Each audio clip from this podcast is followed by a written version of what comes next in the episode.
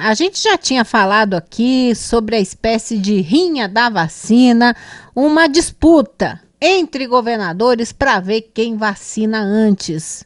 Não dá para entender exatamente a lógica, até porque as vacinas são distribuídas pelo governo federal. Mas que existe aí uma disputa, existe. E em meio a essa corrida de governadores para tentar antecipar o calendário de vacinação contra a Covid, o ministro da Saúde, Marcelo Queiroga, disse nesta segunda-feira que, pelo ritmo atual, a previsão da pasta é ter toda a população acima de 18 anos vacinada com uma dose até setembro é, a partir de setembro é possível ter é, um cenário epidemiológico mais favorável é, no Brasil. Para tanto, é, além é, da vacinação, além do fortalecimento do sistema de saúde para atender os casos graves, nós temos que envidar outras ações, como, por exemplo, é, uma ampla política de testagem Bom, essa informação é uma mudança de discurso, porque até então Queiroga vinha falando apenas em imunizar toda a população até o fim do ano, sem especificar se seria com uma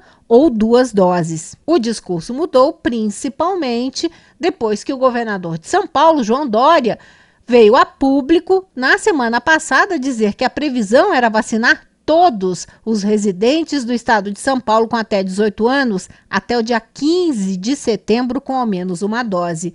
Desde então, outros governadores e prefeitos também têm prometido antecipar a campanha de imunização, inclusive aqui o governador Ratinho Júnior, o que tem elevado a pressão sobre o governo federal. Agora, então, o ministro Queiroga cravou aí a data do dia 15 de setembro para toda a população adulta.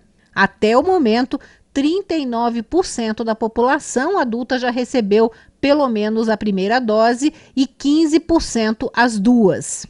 Novas remessas da vacina anti-Covid de vários tipos estão chegando e o que a gente torce é que essa corrida pegue fogo e cada vez mais brasileiros sejam imunizados.